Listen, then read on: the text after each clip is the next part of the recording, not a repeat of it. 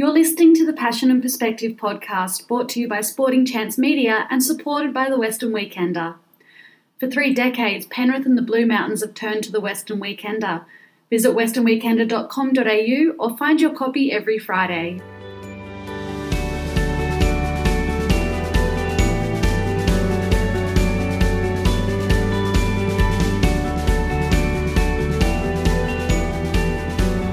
Here is your host, Jonathan Robertson Ashley Buchholz is an artist whose work is focused on ambiguous shapes and unconventional colour, stimulating the sensory experience through her paintings. Growing up in Oakey Park and now living in the Blue Mountains, Ashley honed her skills at both the Newcastle Art School and the National Art School before a stint at an internationally renowned art residency in Ireland. A diagnosis of MS at the age of 24 did not deter Ashley, rather providing a refined and clear focus on her art and her life. Ashley joins us virtually for the latest episode of the Passion and Perspective podcast. Ashley, welcome to the Passion and Perspective podcast. Uh, thank you for having me on the podcast. Ashley, you grew up in Oakey Park, which is near Lithgow, New South Wales. What was your upbringing like uh, in, in the central west of New South Wales? Well, Oakey Park is in Lithgow. It's just the older part of Lithgow. So, um, where the original train line from the Zigzag Railway came into Lithgow is from Oakey Park end. Um, I, I, I felt like where I grew up um, in Oakey Park area was just beautiful. We were lucky. School was down the road. Um, Mum and Dad just let us go and get dirty in the creek and all that sort of stuff. We were country kids. It was sort of nice. Um, you know, as we were naughty when teenagers let fireworks off and sparkler bombs and all the things that you couldn't get away with now. But yeah, I, I yeah, I enjoyed it. Very sporting town. So I must admit, arts was um, not always high priority, but I was lucky to have my primary school have certain initiatives and give kids you know chances to go and do um, artist workshops and and when the HSC still had a good artist program. So yeah. You, you touched on your family there and you mentioned before the show that family is one of those things that you just can't live without. What role did your, your parents play on you? What influence did they have on your upbringing? Um, massive. Um, i think i'm very lucky that i had set of parents where not just encouraging, but um, allow us to have our own voice. So, you know, we would have dinner around the table and dad and mum would be like, okay, let us all have a turn to say or what we did in the day. And, you know, whether it was boring or whatnot, it doesn't matter. They still let us learn, taught us how to debate and how to chat and, and um, gave us all, you know, let us have um, Nick's a drummer and I'm play guitar and Matt plays guitar and it's just one of those things where we're lucky to be able to be expressive and um, I consider myself very supported. I'm very lucky. And that sense of expression and, and freedom and, and, adventure you touched on, rolling around in the dirt and stuff. Do you, yeah. do you think that helped shape who you are today and really uh, stimulated that that creative um, creative aspect of your life? Um, parts of it, absolutely. Um, uh, I was parents have always been supportive. I must admit, at the beginning with um, creativity, you know, Dad sort of encouraged us to look for more careers that were sustainable, and because let's face it, arts is not an easy industry. Um, but I always had the attitude that I was always going to be in the creatives industry. I actually, in fact, attempted nursing, attempting being the correct word. Nurses are special people. But eventually, after failing human bioscience over and over and over again, I decided to jump over to the arts. Because and then and but I think definitely uh, being at home, mum and dad, whatever we really wanted to do, they they backed us, and I consider myself lucky. and you, you mentioned that the, the creativity kind of stemmed from you know you, you, had the ability to, to draw on walls as a kid and um, oh yeah creative with, with your presents for your siblings and stuff like that. What did it first feel like for you when you were in the moment um, whether it was painting or other types of artwork? Was there a sense of flow, a sense of enjoyment that came with it? Um, as you're, I think every kid is pretty naturally inclined to be creative anyway. I sort of feel like we're sort of losing that as technology comes in and gets given to us earlier and earlier. But um, I don't know. I just remember mum and dad giving us freedom. So we were lucky because mum and dad were doing up an old house, you know, on a shoestring budget. And we had a room that we were allowed to have Lego. Yes, every kid loves Lego. Dad would let us bring in dirt from outside, make roads. Um, mum and dad knew that we are drawing on walls, uh, but they just let it be till they painted over as we got older. But um, yeah, I think as that flow thing, I sort of really started to appreciate that as I got older and took it more seriously. You do. People call it being in, you know, time, standing still. You don't feel hungry, all that thing. Once you're in it, it's it's um it's bliss. And what role did school play in supporting um, your, your creativeness and your, your passion for the arts? Um, Zigzag School was pretty good. As um, I might have said before, I don't know. Forgive me for repeat myself over and over again. I'm, I'm like a sieve. Um, uh, they, I found that I had a lot of really good teachers. Like Miss Pringle put me and a couple other kids into a program that was held at Wallerawang Primary School. So we went there for a week and we got taught, you know, painting and drawing just things at the age I think it was I don't know nine or ten, and I felt like um, I was quite lucky and um, Lithgow High School was pretty good also because we still had photography, we had a dark room, we had um, a rock band was one of the other classes. We had an opportunity to actually record our own songs. Um, had a pretty good arts um, sector too. Mr. Borden was my high school teacher and quite good as in um, pretty decent program to set you forward to put works together for your HSC. And I know a lot of um, kids got into um, Art Express, which is um, an artist program. When I say program, you get to have works displayed at the New South Wales Gallery. I didn't, that's okay. that came, success comes later on. You know, um, but uh, yeah, I figured there was lots of opportunity to, um, if you wanted to knuckle down and have a go at something expressive, it was definitely available you mentioned that for you it was a leap of faith um, signing up for a drawing and oil painting techniques course. Um, it yes. kind of gave you like a more of a focus to develop your skills. Um, did you did you find that you benefited from that kind of structured either school or course development as well? Oh, absolutely. Um, there's no doubt about it because I think, um, as I might explain before, I went into nursing with the attitude of I would be a part time nurse and a part time artist, and there's no doubt about it. You have to put your whole attention to one or the other. They're both deserving of the time. And when you get to go to an institution that focuses on the practice, but I mean, hand to eye skills that you can't really learn. Well, that's not correct. There's a lot of people creative inclined and they can practice, but I, it's nice to have the um, seriousness given to the arts when I find a lot of institutions won't necessarily give that. So when you go to an art school, it's not something that's just treated as a hobby. You actually, it's a craft, it's a skill. And it felt nice to not feel like is you know if if nothing ever came out of it, I just enjoyed myself. I, I actually got to the point where I wanted to continue on studying. So with those two courses, I managed to put a portfolio together and applied for the Hunter Street TAFE Art School in Newcastle, and did two completed two diplomas there and it felt nice to be you know appreciated and um and a respect for it did you find you got um energy from like-minded people at the you went to newcastle art school in 2013 as you mentioned? Was there a oh, yeah, absolutely. energy and inspiration that came around from the, the group of people?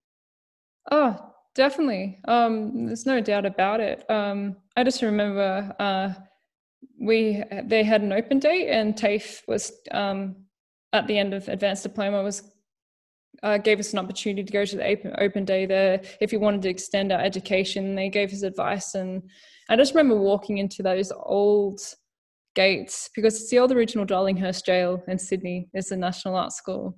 And i'm not going to lie it's like harry potter sandstone everywhere like-minded people and it's ageless. So i had students who were straight out of high school to people who'd finished as you know their other career and decided they finally wanted to give themselves a chance to do the art. And the different personalities and the different backgrounds that go to that place yeah it's it's awesome. No one else can get excited about look at my new paintbrush or set of oils. And you know just know your friends who are creative and who get it and who and other friends who don't. You can actually have that conversation. It's just really nice.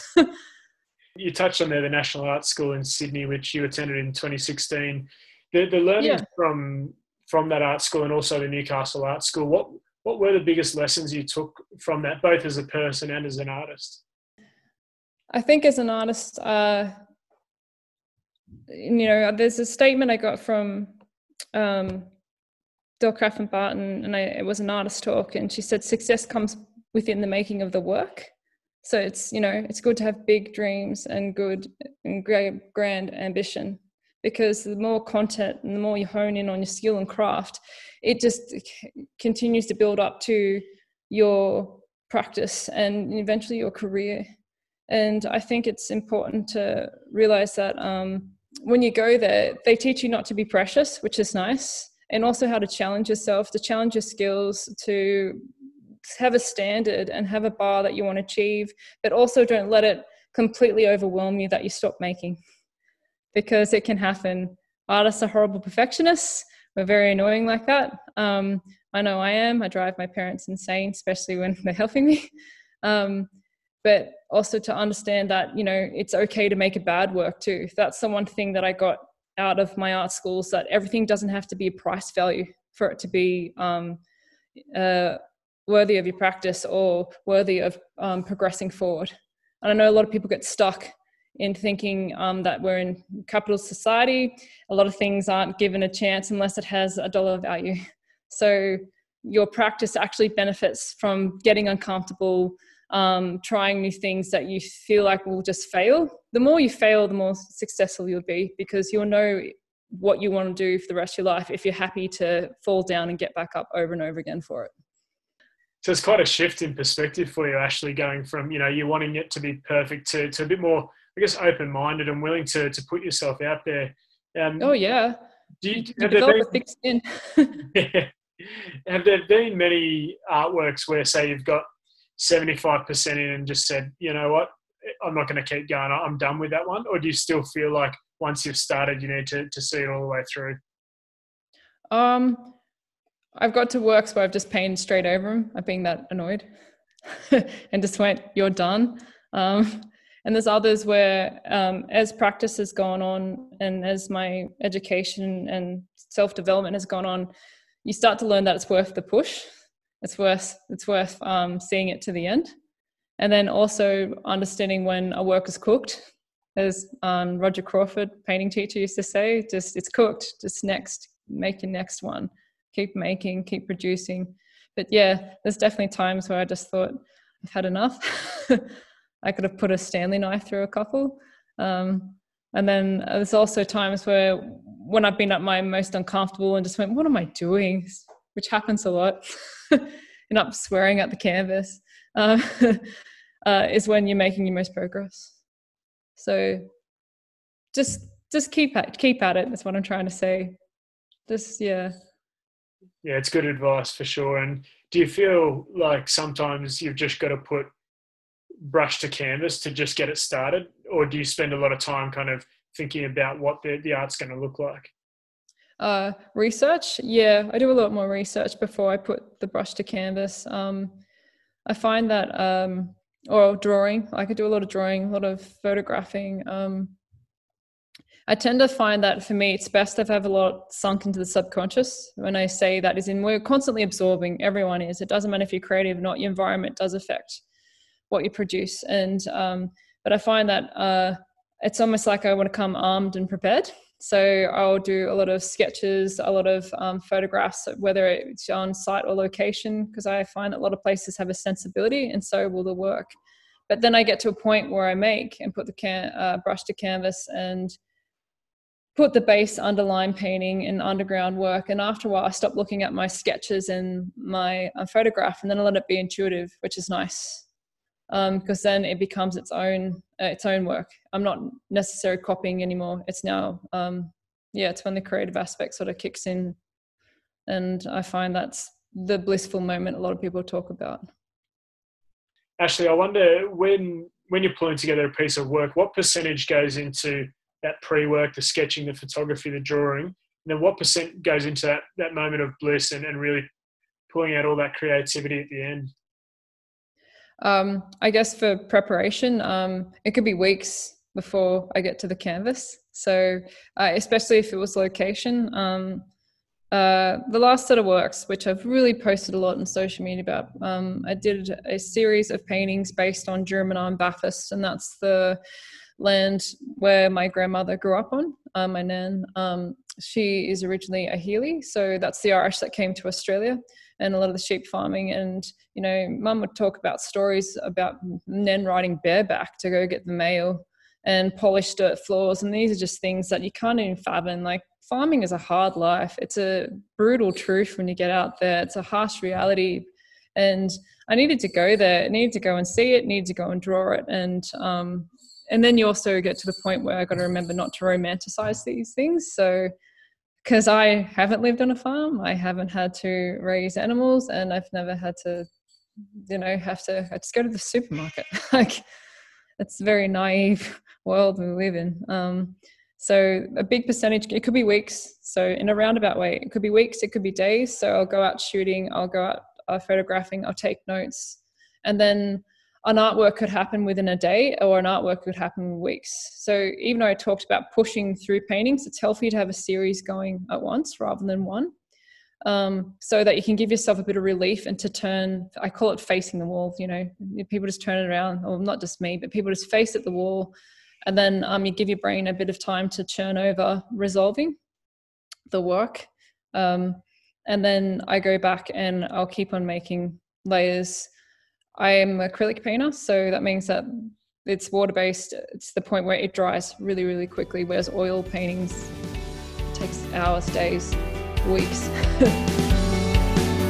this is the passion and perspective podcast brought to you by sporting chance media for three decades, Penrith and the surrounding community has turned to the Western Weekender. Whether it's the Weekender's highly revered print edition or its up to date news offerings through its digital presence, the Weekender truly is the heartbeat of Penrith. Visit westernweekender.com.au or find your copy every Friday.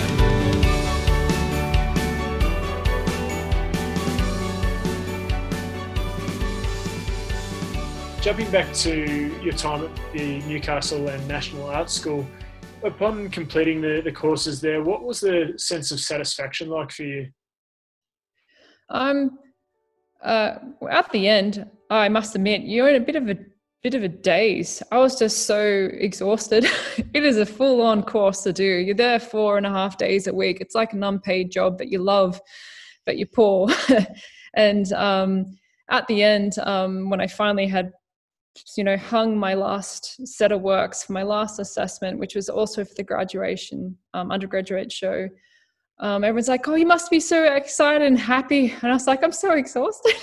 It was good. It was a good feeling. Um, but you're almost in a uh, you're almost in a bit of a daze because you can't believe you've finished.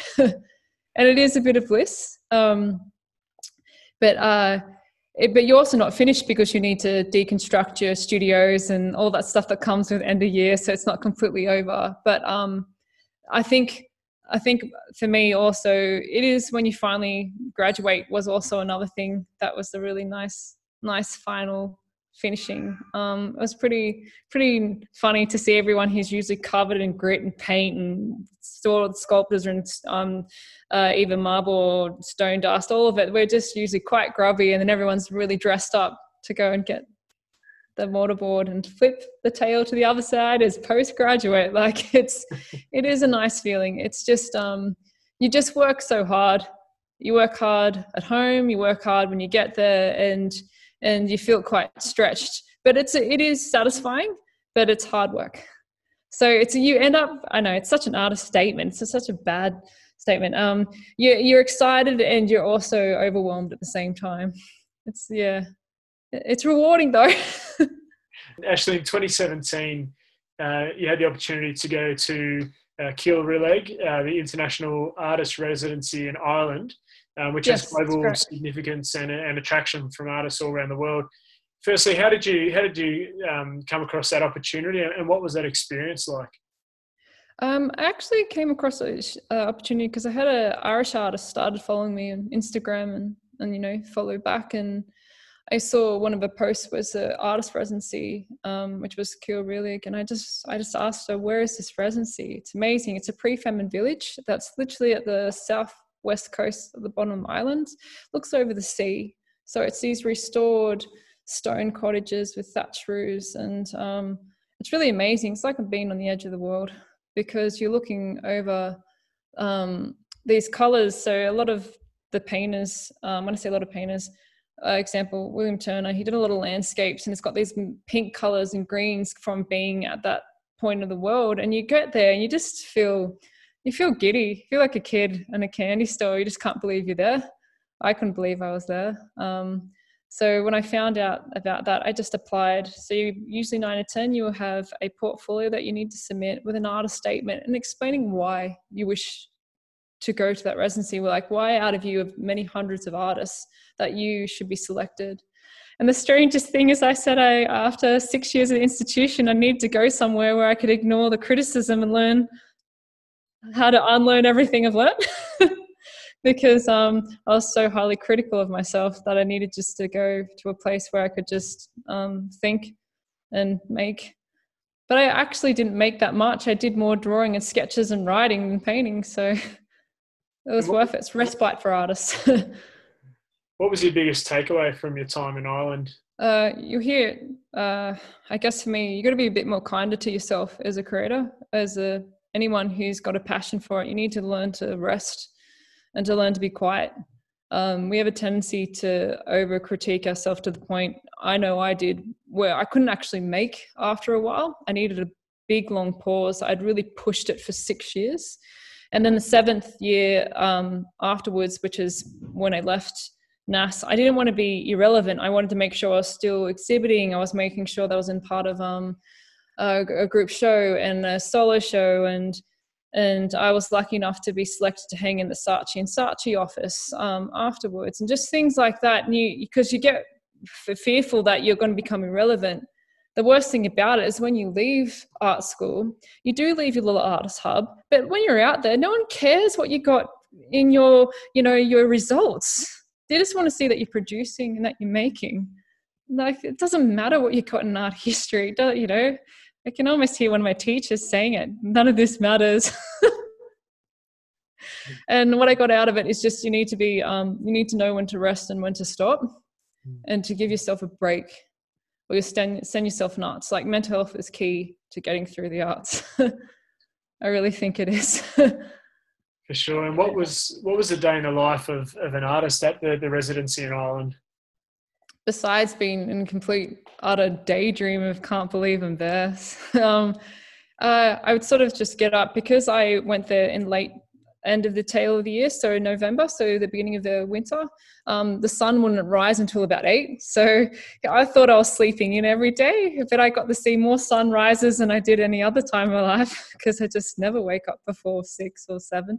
Um, so just start there it was lovely because the way they'd set this these cottages out so you walk in you would have a studio space with a glass ceiling um, over for natural light which is just it all sounds romantic it really is it's just perfect it is absolute bliss and you would have a kitchenette and you have your bathroom and a loft bed at the top where in the particular one that I would start. You also, if you're lucky, I had a couple of artists next to me, so I'd get up, just start your day normally, go and bother a couple of them, go for a walk, um, and um, come back and do some sketches, and then just sort of just try to, I don't know, relax. It was just really nice just to be somewhere where I wasn't required to have a job. I wasn't required to pay bills. I wasn't required to answer emails, anyone's phone phone calls if I didn't want to. It was just one of those things where I felt like um, it gave you gave you time to think without the pressure of feeling like you had to produce, which is what the point of those um, this residency was, especially when it was created. And I think that's a nice thing to have when you're an artist because we have this creative pressure to produce, and everyone feels that you've got to produce, you've got to make. But I went there and I didn't have to if I didn't want to, and that was nice. and yeah it was it was good. Uh, I, I could just ramble on. There's just more than that. There's a lot of it's indescribable because it was really sublime. It was just beautiful. I've never been to a place like that before. It's just incredible and how much inspiration did you take from the surroundings you know the, the water the sunrise um, and just the natural environment. Did that spark a lot of um, creativity in you? Yeah, uh, um, it definitely did. Um, I actually added, it's strange, a lot of the ideas that I'm wanting to start now, even though I attended this residency three years ago, sort of coming to fruition now. Nothing is never um, wasted when, when you make a creative endeavor. I guess it's sort of like a pilgrimage sort of thing. Um, and it's nice to have something that has, you know, it's important to take these residencies and take these risks. And a lot of people ask, what's the point of an artist residency? So when I went to um, well, sorry, when I went overseas, I included 10 week, I mean, eight weeks before it. Because let's face it, no one gets on a 24 hour flight to the other side of the world just to go there for two weeks. You get yourself poor, you borrow money from your parents and everything you can to go make the most of it. And I saw a couple of other artworks. Um, one was in um, contemporary Scottish gallery of an artwork where it had six um, records going at once, and they were recordings of uh, water and glass, the, how you make the sound at the top of the ring the glass, to a uh, specific sympathy piece of music. And it was just amazing. It was such a sensory overwhelm to go in there and hear this firing it off, and you can see each record firing off at different times. And I just thought, oh, I definitely eventually want to make make um, a work in my future that has sound related to it. And then the next one was going to, I'm going to pronounce it wrong, Usfut, which is in the Netherlands where Mondrian originally um, uh, either grew up or his first studio. And they just had a projection work of his whole life timeline. And then when I was at the residency, I started seeing animations in my head as I was walking up and down the road that was over beside the sea of the either um, particular plants like humming or growing or receding. This is what happens. Your head goes into overdrive. And this is what I mean by that you use all this subconscious stuff that you get to absorb when you either travel or when you read or when you research or photography or movies or sport, anything. Um, and I got out of that pretty much my next lots of, you know, couple of bodies of work and the next one I wish to produce now from that residency. From seeing those random works I would have never saw unless I'd taken the courage to apply for that residency and go overseas and do it. And broadly speaking, Ashley, was travel, you know, the time in Ireland, but around Europe as well, did that help you grow as a person as well as an artist? Definitely, I think so. Um, uh, you know, we talk about we romanticize travel, but I think it's essential because you because you all of a sudden you're away from home, you're away from your support base. Um, admittedly, I did I, I did have friends that I could stay at, and you know, in England, I made sure I hit up every friend I knew and couch surf my way across to the residency. Um, but I think it made me um, uh, become more. Um, how do you put it? Definitely more of a help to a fellow traveler. So when I, as I was stating before, anyone who needs help or who's trying to find their way, I had so much help from people and general kindness from pure strangers that I just sort of felt like it's one of those little things where it puts your faith back in humanity and also teaches you to be a little bit more kinder to the people we don't really know enough about. And when I say that is in, you know, you just can't assume anything by anyone by their appearance, their background, it's just um, you just become a little bit more broad-minded, and I feel like that just sort of opened me up and and a bit more resilient too. Just finding my way and navigating my way, either whether it's traveling or booking things, or it's my first large international trip that far. I'd been to New Zealand, but I mean furthest way I'd ever been from home. And I think, um, yeah, it does. It, it made me feel also um, uh, good to realize that I could rely on myself. And what I mean by that is I wasn't scared to be by myself that far away from home. I knew I could do it. So I didn't feel like such a little kid having to ask mum and dad and family and friends for help anymore. I could just do it by myself. and from a career perspective, Ashley, once you finish your time at, at Cill Rialaig in Ireland and you had yep. the two um, you know, the degrees under your belt. Was there a sense that you kind of made it as an artist? Did you think, you know what, I've kind of finally got the cut through? No and yes. Like I don't, I don't think I've ever really made it as, as an artist, and I don't mean like I, I know I'm, I've had displayed and and um, I think because this, the bar is the bar is so high um, for standard. Um, I guess it also depends what do you what, what do you see as making as an artist? Do you see yourself as you know? Are you, do you want to be an artist that's really high end? Do you want to see yourself at regional and state level galleries? Do you want to be winning prizes?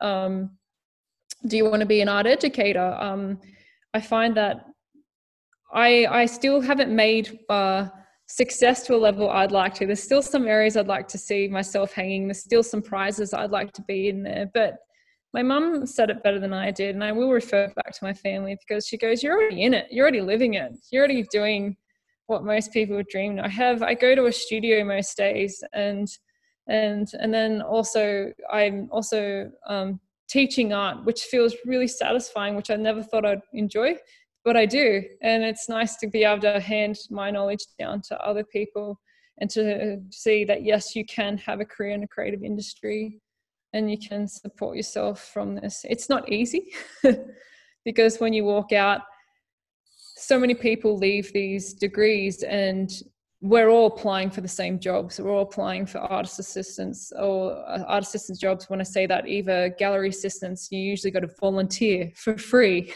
for a really long time to get the experience. You, you know, you're an artist or teacher assistant for free. You do, you do, you know, a teaching internship at the NAS. That's for free. You don't get paid for these things.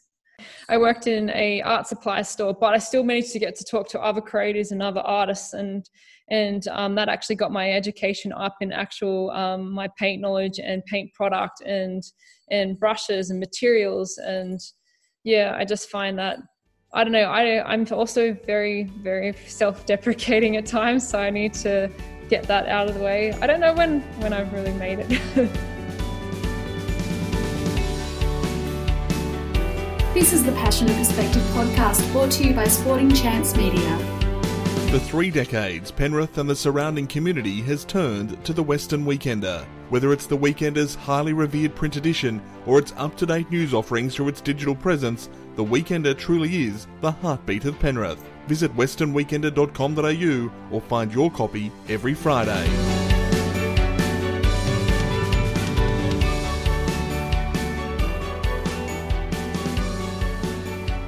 Actually, the at the age of 24, you were diagnosed with multiple sclerosis. Was there any indication for you that diagnosis was on its way?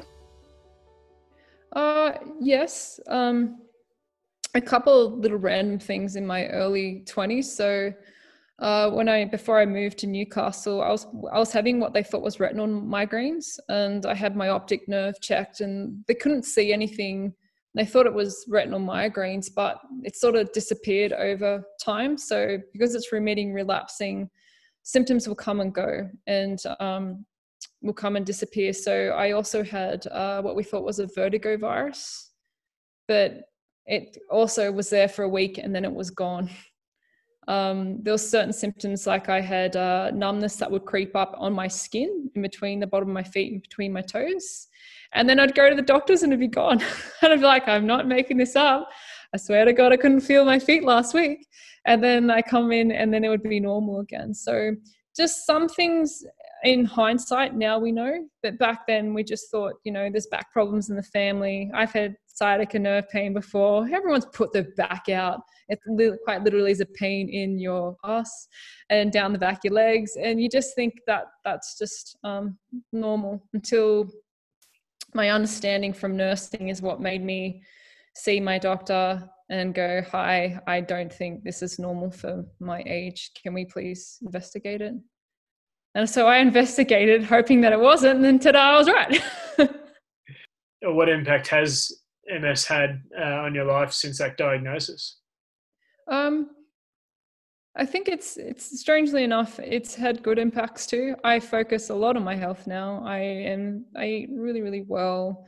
Um, I take more notice of my mental health. Um, even though I've had high highs and low lows, I just just things that I wouldn't have paid more attention to unless it was drawn to me when I was younger. Like when you get a cold, and you put going off to the doctor right to the end to you so bad you need antibiotics for the cough that you shouldn't have gone out and had so many beers the night before and all that sort of things that you do when you're young now I don't let things um, linger. I actually investigate them, and um, and I'm very much into um, uh, Western medicine makes Eastern medicine. So I think just the whole holism and the way you treat your health, it's just not one thing.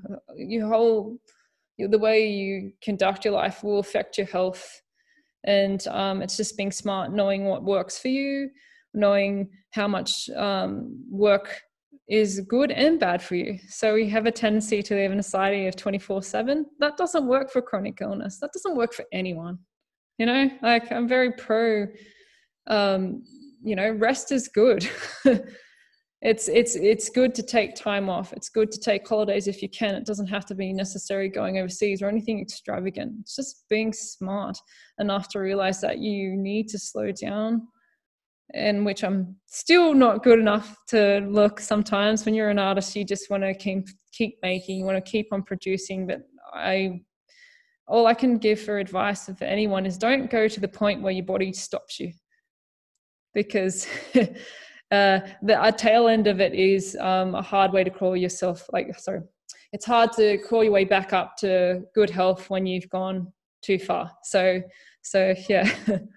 so there's been good things, and it's been uh, a good motivator to make art. It's literally been the fire underneath me to produce. So yeah. How did your family support you through what would have been a difficult time, obviously physically and mentally? Like anyone, diagnosis is pretty full on you never expect to hear those words ever. Um, I, I, think just uh, through my studies too. So, mum and dad have always been there, financial support um, if I needed it. Um, I think also just being able to have someone there I could call, and if I was really bad, mum and dad would just drive from Lithgow to be with me in Newcastle if I needed it. Mum would stay with me. Mum's been to nearly every appointment of mine. even up to the age of 32, every MRI, every infusion, like all that sort of stuff. I, I think you, you need that support.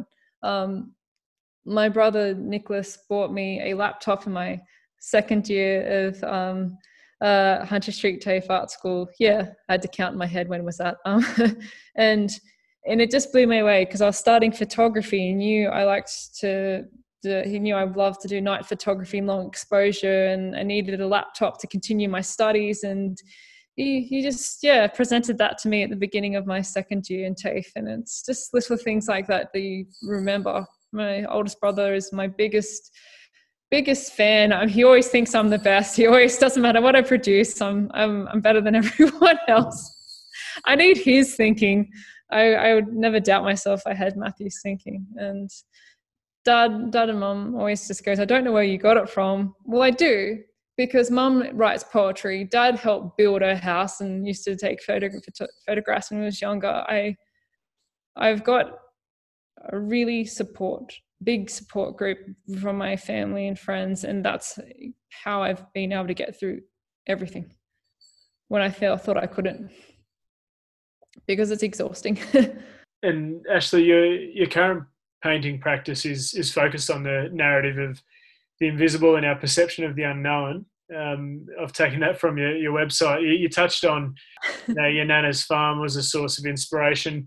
Do, does most of your inspiration come from life experiences that you've been through, or is it more your interpretations of the world?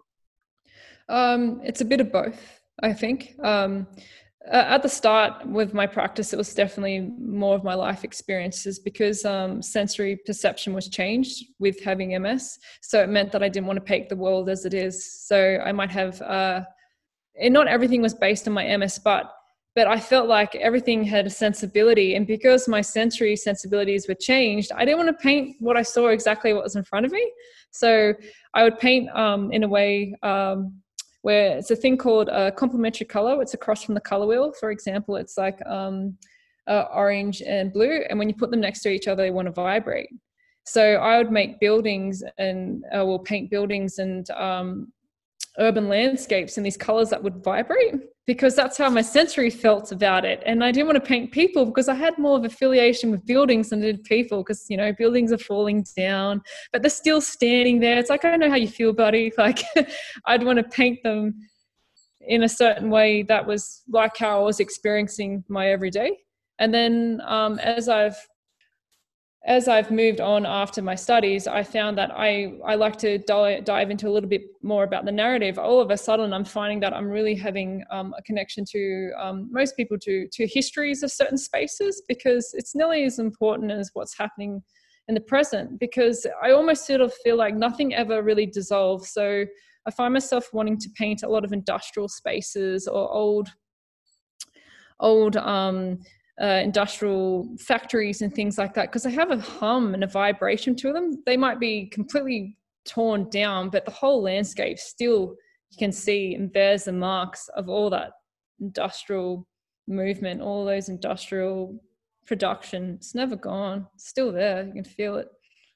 In the use of kind of ambiguous shapes, spaces, the unconventional colors you talked about, Yes. Do You like to kind of prescribe an interpretation to the viewer, or do you like to keep it open for them to, to take it as they see? I try not to um, uh, have my statements being too too descriptive, too heavily descriptive. So yes, so I can give the viewer a chance to have their own interpretation because people aren't idiots. They don't need to have everything described to them. and um, and I know I'm not trying to do a contemporary artwork where it's completely um, uh, sometimes some artists will completely remove the artwork and it will be more about the the idea. Whereas me i still i still live in the land of the um of the of the real and and and the textual and um and i still yeah the physical artwork is still something i still wish to have present. And i don't want to take away the person's um experience of it because i think viewing artwork is an experience in itself like traveling or um, if you're a runner or if you're a sportsman, it's still an experience to go and view an artwork. And I don't want to tell them how to view it. But uh, I do want to give them a little bit if they're feeling a little bit confused. More recently, Ashley, you've expanded into mixed media and um, animation um, in stop motion. Yep. Tell us a little bit about that and what sparked that specific interest. I've I you know a lot of people will be fan of Tim Burton, so Nightmare Before Christmas, and um, you know that stop motion that sort of thing is amazing. All that background, a lot of film tends to go tends to really sink into everyone's experience of animation, and I think what really grabbed me is that I got to a point where paintings are still they are still object as much as I can, you know, put the tricks of the trade of putting um, complementaries to make them vibrate. They and there is a speed and there is a movement in paintings, but they don't talk, they don't move. And for me, I wanted them to start to um, have another life because the art world is moving along, and there is, you know, a sense to want to dive into technology. And what really stemmed me wanting to make animation is that there's a movie called Loving Vincent where it's a hundred thousand oil paintings and I wanted to make my work move. So I want to start to make animation from stop motion. So painting an image and then and then um, uh, getting to the another still, repainting it again, then painting over it, take an image, repaint it again, take it, and then you'll get a movement and you'll get a film. Another area you've diversified into, and you touched on it before, Ashley, was being a part-time educator. And how does it feel for you yes. when you are sharing your passion, um, you know, with either the next generation or, or aspiring artists? I think a lot of people, we shouldn't say a lot of people. I know that I moved into artists, um, been uh, moved into being an art educator from the need and necessity to earn an income, and um, and I realized that when you're an artist, things could be in flux. So you make a set of works and they sell, they don't sell. You need to have a constant income to pay for your work as you're going on, as you go on. And um, I find that when I, I found, sorry, I found that when I started teaching, I actually really enjoyed it. actually felt nice to share my knowledge. It felt nice to give back. And I think um, as someone who's been through two institutions, there's certain things that I wish I'd got from the beginning because um, you get a little bit from all your teachers. You get a little bit of advice or a little bit of a, um, a technique and or a little bit of um, understanding of the material. And I've come to realize I've got a quite a good solid knowledge of my practice and in particular acrylic painting and how to show people how to use them properly and how to really um, hone in on the skill. It felt felt felt good to give that back to someone, um, and uh, it means that the skills that you learn won't die. You pass them on. It's it's. I think arts are essential, and and I want to see them um, championed. And the only way to do that is to also be someone who champions them for other people wanting to learn the skills. and have you have you tried to seek out any particular kind of mentors or you know artists that came before you to to pick their brains and get their insights? Yes, I have. Um, I have a teacher who lives near me, um, uh, Linda Swinfield. So I've um, she was my um, professional practice teacher, and um, she she is also a printmaker. So she went from art heavy art education to leaving the art education world for a while and now is back in there and it was it was just um awesome to hear someone talk about going back to basics you can never exhaust them it's it's something that um as a student i thought to myself oh i'm this is so boring. Why am i doing this? And then you get hindsight and you realize how important they are. And i just realized important they are. And then i just realized um how annoying I would have been as a student, and also how appreciative I was of my lecturers and teachers for being so patient with me when you get honed in on an idea. You get obsessed with ideas and works you want to produce, and usually they're out of your skill level or your skill set, and you need to know when to hone back and begin from scratch and how to work your way up there. So that it's nice to be able to translate that and communicate that to artists who are coming up rather than just going you need to know that because you won't be able to produce later on i'm a big believer of you know it's better to be able to make it work because you chose to make it out of a particular skill set not because you can't it's important to be able to um, yeah decipher when you need to go back and rehone in, in your skills and when some things are intuitive and some things are not just going to come out of nowhere they, re- they require your attention. Ashley do you believe that in in life that we as people that we find ourselves in life or that we create ourselves? And what i mean by that is do you feel that kind of the path's already laid out for us and there's an end goal or does every decision we make shape where we end up in life Oh wow, um, it's a big question. Um, yeah, it's like the meaning of life. I think I don't think we talk about people being lucky.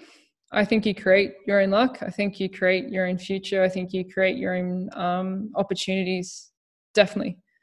Uh, I don't think everything's just laid out for you at all. I, I think um, uh, we talk about uh, people being um, gifted or or someone who's creatively inclined or you know everyone has a slight gift you know um, everyone is slightly talented but I, I really like my martial arts teacher my old martial arts teacher who just said you know um, a talent is a useless attribute without the hard work. So i really think you you create your own opportunities. It just it's just knowing that sometimes you just have to wait a little longer. Um, to stick it out because they might it might happen in years. It's better to have something ready to go than be given an opportunity and not have it. you know, looking back on the past ten years or so, you've had you know some immense challenges and some tremendous successes. Have you taken the time to kind of pause and reflect on what has been a pretty incredible ride so far? The, the time overseas, the the art school. Do you stop to pause and reflect? Um, I do. I've probably had times where I've had too much time to pause and reflect. you, you can you can get um, and I've had a couple of downers. So you know I might pause and go, oh, look at what all look at all that I have achieved, and I think, wow, I've I've um, it's something to I have to keep on reminding myself to really look at because because I end up with, um, unfortunately, like a lot, of, a lot of people, it's it's not enough. You can always do more. You could have done more, but um, but in in retrospect, um, I've I'm where I am because of all my hard work, and where I am because um, I never I never decided to give it up, even though it's at times. So it was a lot of times it's like, what am I doing? Why am I here? Look what I've created. What is this? Like I, I remember it's just many times like showing it to friends or family going what have i made this is just rubbish and wanting to give it up but um but uh, I just can't see myself doing anything else. I, I that's the thing I realize Uh, it's what you're willing to suffer for, not just what makes you happy. Because not everything you do will want will give you that energy to want to get up and try again. And that's exactly what having a creative career has given me. I always want to get up and have a go at again. I always want to go back to the studio. Even if there's weeks I haven't even picked up a pen or a brush, I'll still want to go back and start start again. Not a not many um, opportunities in my life I can see that has given me that same satisfaction as what art has for me. I'm lucky. and from your learnings and experiences, Ashley, do you have any advice for I guess any creative looking to to explore to to get things going, um, how do they overcome the challenges and, and how do they get started? For one, just having a leap of faith. So um, if you want to, you I guess you're referencing either actually going into an artist career or just starting in general. Mm, um, yeah, both. Yeah, both. Um, uh, both. Um, nine out of ten. I've got a lot of I've got a lot of um, good introspect from teachers who um, who are who are drawing teachers, and they always you can always draw yourself in and out of a problem. So it is literally just allowing yourself to um, make bad work, make lots of it, like lots, make lots of terrible work, and not be afraid to not succeed straight away. We have a tendency to go um, uh, especially you will talk to a lot of people who say, "Oh, I'm not creative at all. I can only draw stick figures," and you hear that over and over and over again. It's the first thing I get given every time. I can't draw. can't even draw stick stick figures. And like, how do you know? You haven't tried. I I just think um, definitely start out at the beginning, at the basis and at the basics, and just start drawing. And then after that, if you really want to see yourself improve, definitely seek out your creative community. Is there classes that you can attend? Is is there a workshop you can attend? Is there an art school you can attend? Um, and and seek advice. Um, another really good source of this sort of information is we're lucky in the Blue Mountains Culture Center. They have classes, and I have did did uh, um, I have um, taught painting techniques course there, and I figured, felt this is a great place for people who wish to uh, just to experience what it's like to be in a classroom or with a group of people who have the same objective is just to make and have no other alternative or no other um, pressure just just to have have a go. And and um, i think yeah it's seeking it out don't don't be afraid to go to these creative institutions. You're not you know there's no stupid questions with here uh, just ask what's available. And and they usually have a high amount of resources to give to artists or people wishing to begin.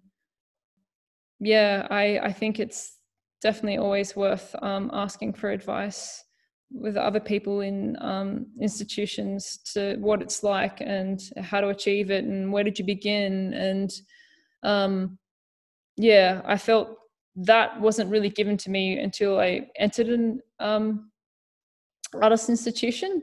But now, as I've got out of these institutions, realized there's a lot more resources than what I thought was available. I just had to seek them out. And before we wrap up, Ashley, um, a quick plug to your website and social media. How do people find out more and, and check out some of your great work? Um, I have my own website, so it's just ashleybucholtz.com. I'm also on Instagram and I'm also on um, Facebook. So a lot of my um, classes or my um, uh, exhibitions or where I've been exhibited will be in my CV, and um, I will post regularly when I'm um, in the middle of either producing a body of work and uh, where I'll be exhibiting at. So it's usually on social media.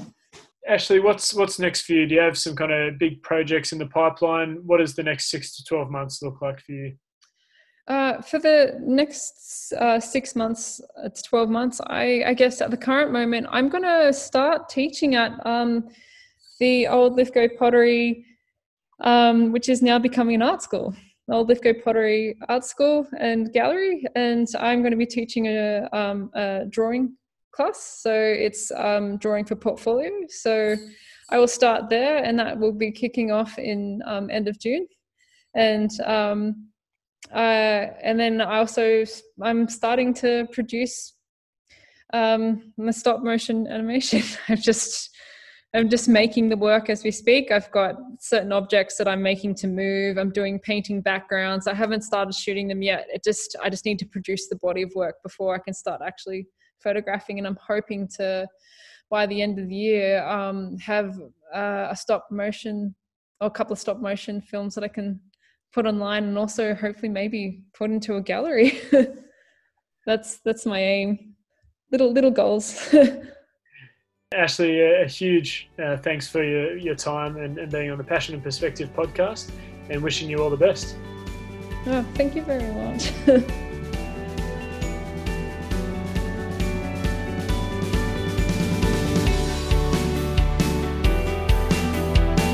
Thanks for listening to the Passion and Perspective podcast brought to you by Sporting Chance Media and proudly presented by the Western Weekender.